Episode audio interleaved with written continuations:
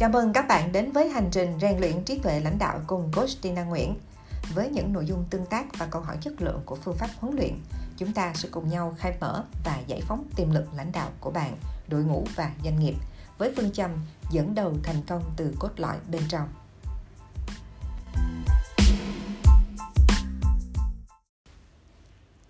Chào đón các bạn đến với tập đầu tiên của kênh podcast Rèn luyện trí tuệ lãnh đạo cùng coach Tina Nguyễn và có lẽ các bạn sẽ có một câu hỏi thắc mắc ngay từ đầu khi đến với cái kênh này đó là trí tuệ lãnh đạo là gì vậy?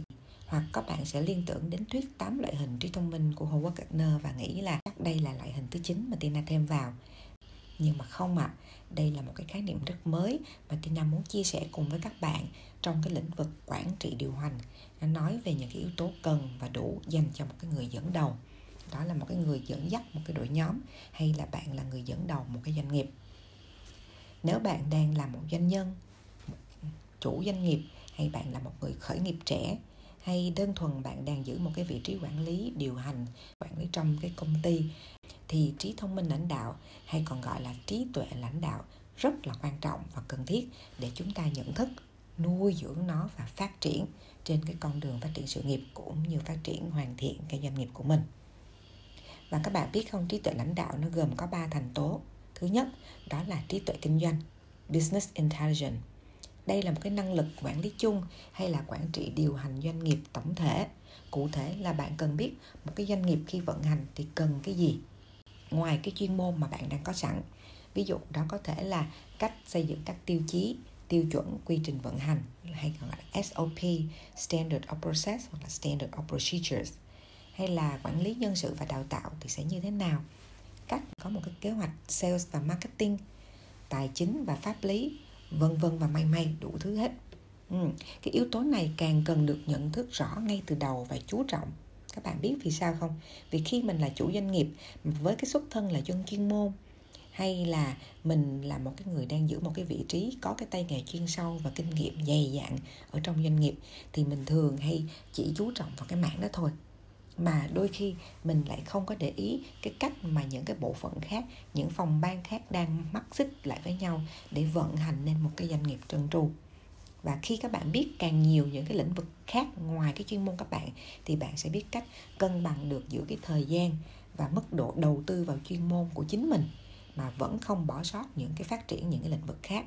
Hoặc là bạn biết à nếu mình đang mạnh ở cái lĩnh vực này, vậy thì cái phần còn lại mình chưa mạnh thì mình sẽ tìm kiếm cái đồng sự hoặc là cái cộng sự nào mạnh ở những cái mảng vốn là thế yếu của chính mình. Thì như vậy nó sẽ tạo được cái sự cân bằng trong cái doanh nghiệp của bạn, hay là tạo được cái sự thấu hiểu khi bạn có thể làm việc ở bộ phận của mình mà vẫn có thể phối hợp nhịp nhàng với bộ phận khác. Nghe có vẻ hợp lý và đơn giản, đúng không? Nhưng mà thực tế mọi cái rắc rối đau đầu của các doanh nghiệp SME trong ít nhất là 3 năm đầu ờ, từ lúc thời gian startup đều bắt nguồn từ cái trí tuệ này. Hay thậm chí là nó còn có thể kéo dài nhiều năm những cái vấn đề đau đầu này nữa. Bởi vì chủ doanh nghiệp vẫn chưa có thay đổi được cái định dạng của bản thân trong doanh nghiệp của mình. Dina lấy một cái ví dụ đơn giản để bạn thấy rõ hơn nè.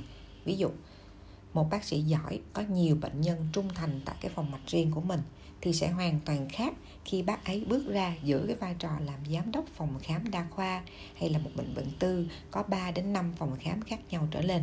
Vì công việc của các bác ấy ấy bây giờ không còn là cố gắng khám chữa bệnh tốt nhất cho bệnh nhân nữa, mà bác ấy còn phải làm cho các bác sĩ khác cũng giỏi như bác cũng như là cái chất lượng dịch vụ khi thăm khám số đông bệnh nhân hay là cái dách giấy phép Ờ, thành lập cái phòng khám đó, hoặc đơn giản là những cái quy định xây dựng phòng khám cho đến những cái vấn đề nhỏ xíu như là xử lý rác y tế như thế nào, cũng đều hoàn toàn là bác đó phải nắm.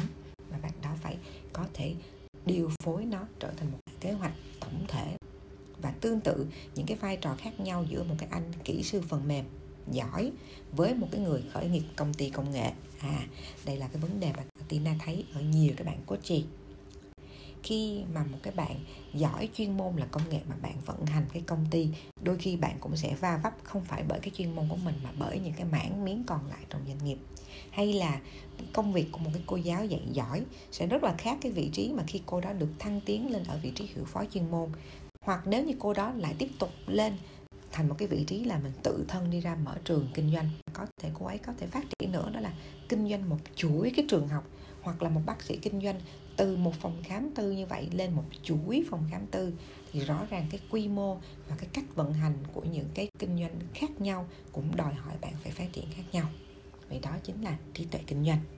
Cái thành tố thứ hai trong trí tuệ lãnh đạo nữa đó là trí tuệ xã hội social intelligence. Đây là cái khả năng kết nối và phối hợp làm việc với người khác. Uhm, không dễ đúng không ạ? Đó có thể là giao tiếp là sự hợp tác là làm việc nhóm, là điều phối hay giao việc hay phân quyền công việc cho cấp dưới hoặc cho đồng sự của mình. Đây có là cái khả năng trình bày thuyết phục, thuyết trình trước đám đông hay là đàm phán thương lượng hoặc là xây dựng, biết cách xây dựng mối quan hệ và giữ gìn phát triển mối quan hệ. Nói đến đây chắc hẳn bạn sẽ đồng tình với Tina là đôi khi mình làm chuyên môn thì không có khó, nhưng mà cái khó nhất vẫn là làm việc với con người, đúng không nào? Bởi vì cái vị trí càng cao thì cái sự đa dạng của cái vòng tròn mối quan hệ xã hội, hay tiếng Anh gọi là stakeholder, thì nó càng nhiều. Và từ đồng nghiệp nè, rồi nhân viên nè, khách hàng đến cộng sự, đối tác, rồi mình phải đối ngoại bên trong nội bộ, rồi ngoại bộ, rồi những cái tổ chức ở trong nước, rồi quốc tế nó đòi hỏi các bạn phải rất là linh hoạt, nhạy bén và tinh tế trong cái nghệ thuật giao tiếp, xây dựng và duy trì những cái mối quan hệ này. Thậm chí có thể bỏ nhỏ là những cái mối quan hệ với các chuyên viên hay các đại diện đơn vị cơ quan nhà nước hay những cái đơn vị chủ chốt để mà có thể hỗ trợ trong cái quá trình pháp lý của công ty hoặc là kiểm tra, kiểm định chất lượng công việc trong doanh nghiệp của mình.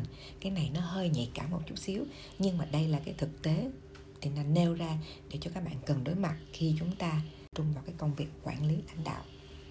Thì nó đòi hỏi chúng ta có một cái năng lực biết kết nối và phối hợp với người khác, nhịp nhàng, biết tùy tình huống, biết tùy đối tượng mà chúng ta có những cái phương thức tương tác phù hợp. Và thành tố thứ ba, nhưng cực kỳ quan trọng, đó chính là trí tuệ nội tâm, inner intelligence. Đây chính là năng lực thấu hiểu bản thân bên trong của chính bạn. Bạn là ai? Bạn có những ưu điểm hay khuyết điểm như thế nào? Bạn biết mình muốn gì? Bạn biết đích đến của mình ra sao? Đó sẽ là những yếu tố vô hình nhưng nặng ký trong cái hành trang lãnh đạo mà bạn cần chuẩn bị. Và hãy trả lời tina là, cái con đường quản lý điều hành có dễ dàng không? Bạn có đảm bảo là cái con đường nó luôn màu hồng và không có nhiều thách thức khó khăn không? Vậy, khi gặp những khó khăn đó, bạn sẽ làm gì? Những lúc đó, bạn cần biết được cái luồng suy nghĩ của mình như thế nào, những cái cảm xúc gì mình đang hiện diện, hay những cái hệ niềm tin, nguyên tắc ứng xử gì của bản thân mình đã được cài đặt từ tuổi ấu thơ cho đến lúc mình đi làm, được người khác chia sẻ nó trở thành chính là cái tài sản sở hữu của mình. Nó đã ảnh hưởng đến cái cách các thái độ, hành vi và quyết định của bạn như thế nào trong cách bạn xử lý công việc và tương tác với người khác. Ừ. có đôi khi cái vấn đề bạn gặp phải đó nó không có quá khó để giải quyết. Nhưng mà chính cái cảm xúc của bạn lúc đó nó đã giữ chân bạn tìm đến một cái giải pháp sáng sủa hơn. Điều này không có nghĩa là bạn phải che giấu cảm xúc. À, để tỏ ra là mạnh mẽ còn tôi là chủ doanh nghiệp nha. À, tôi là người khởi nghiệp tôi phải gồng tôi phải đảm đương tất cả cái công việc hay cảm xúc của người khác. Tôi phải thể hiện là tôi bản lĩnh à, để cho mọi người thấy là ok I'm fine I'm great. Và các bạn cứ tin tôi đi. Hoặc là đôi khi tôi phải giữ một cái cảm xúc tôi lạnh lùng à, để nhân viên tôi phải tôn trọng tôi. Hoặc là bạn đang giữ một cái vị trí là à, quản lý lãnh đạo trẻ tuổi bạn cũng rất là ngại đối với những cái nhân viên mà có cái tuổi đời kinh nghiệm cao hơn mình. Đó nên là bạn nghĩ là ờ à, mình phải giữ một cái khoảng cách để giữ một cái sự riêng tư. Nếu mà bạn suy nghĩ như vậy thì bạn thấy bạn chẳng khác gì robot đúng không nào? Vì vậy bạn cần phải học lấy cái cách giữ, cân bằng cho chính mình, từ tinh thần cho đến đời sống cá nhân và công việc. Để từ đó, bạn có thể quản trị được bản thân. Đó chính là một trong những cái bài học và lĩnh vực khó nhất, nhưng mà không bao giờ thiếu trên cái chặng đường quản trị doanh nghiệp. Ba cái yếu tố vừa rồi thì nam mới chia sẻ với các bạn. Đó chính là ba cái hành trang cơ bản nhưng chưa phải là tất cả mà bạn cần lưu tâm và mang theo trên cái con đường khởi nghiệp hoặc là quản lý điều hành doanh nghiệp. Và tất nhiên các bạn sẽ đặt câu hỏi là ồ sao mà nghe khó thế? Gồm có cả ba yếu tố luôn. Vừa phải biết kinh doanh à, vận hành quản trị điều hành doanh nghiệp chung rồi phải có khả năng kết nối với con người với nhiều cái stakeholder rồi lại phải biết quản trị cảm xúc. Thế thì nó quá hoàn hảo chăng? Ừ, các bạn hãy tự tin lên. Thì chúng ta hoàn toàn có quyền và chúng ta hoàn toàn biết rằng chúng ta có cái sự lựa chọn để đi tìm một cái đối tác bổ sung cái điểm mạnh cho mình. Hay là bạn có thể tìm một cái nhà tư vấn để cho giải pháp, hoặc các bạn có thể tìm một cái người huấn luyện viên kèm cặp bạn một một từng bước, sao cho nó đo nỉ đóng giày, phù hợp với cái năng lực của chính các bạn, phù hợp với cái quy mô và cũng như cách thức mà doanh nghiệp đó vận hành. Vì vậy, hãy yên tâm, bạn không cô đơn, bạn không hoàn hảo, nhưng mà chúng ta nếu muốn hoàn thiện bản thân và phát triển doanh nghiệp thì luôn luôn có cách. Hãy tin tin này nhé đó là lý do Tina chia sẻ cái chủ đề này, trí tuệ lãnh đạo, một cái hành trang cho một người chủ doanh nghiệp và người khởi nghiệp. Nếu bạn đang chuẩn bị thực hiện kế hoạch hoặc bạn có cơ duyên ngày hôm nay nghe lại cái podcast này, thì hãy xem lại trong ba cái lĩnh vực này, bạn cần rà soát điều gì? Bạn cần làm gì, điều gì bạn đã làm tốt, điều gì bạn chưa tốt, và bạn sẽ có kế hoạch gì để phát triển nhiều hơn. Và ngày hôm nay Tina sẽ kết thúc podcast này để giới thiệu cho bạn một cái khái niệm cơ bản về trí tuệ lãnh đạo Cảm ơn các bạn đã lắng nghe và hẹn gặp các bạn vào chủ đề kỳ sau.